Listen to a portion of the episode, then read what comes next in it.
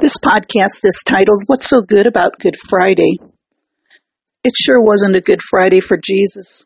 He had a crown of thorns forced upon his head, and he was scourged with a whip. He was mercilessly interrogated by the religious leaders and condemned by those he came to save. He was forced to carry his cross through the streets of Jerusalem after being beaten. He was nailed to a cross, and his clothes were distributed to uncouth Roman soldiers by a game of chance. He died a painful and horrible death. But it was a Good Friday for us. Because Jesus died on the cross, our sins are forgiven and we have eternal life. In the Old Testament, animals were sacrificed so sins could be forgiven. In the book of Genesis, the Lord told Abraham to sacrifice his only son Isaac. The Lord was testing Abraham's faith, but Abraham obeyed. As Abraham and Isaac were going to Mount Moriah, Isaac asked where the lamb was for the sacrifice. Abraham said that the Lord would provide a substitute. Abraham took Isaac, bound him, and placed him on the altar.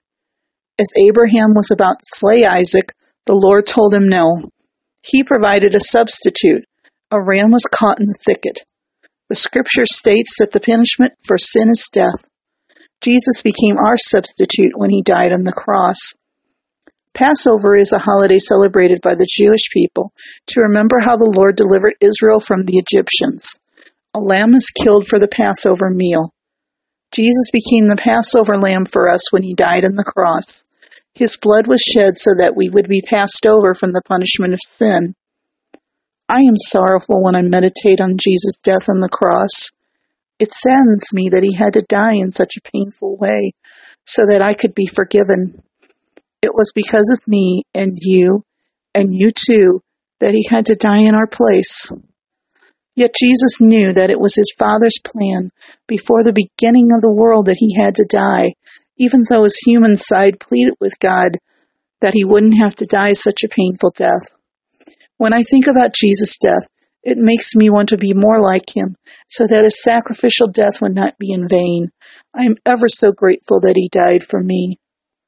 Friend, is Jesus your Savior? Have you asked him to forgive your sins and live in your heart? Jesus is knocking on the door of your heart and is waiting for you to let him in. All you have to do is pray a simple prayer like this Jesus, I know I'm a sinner.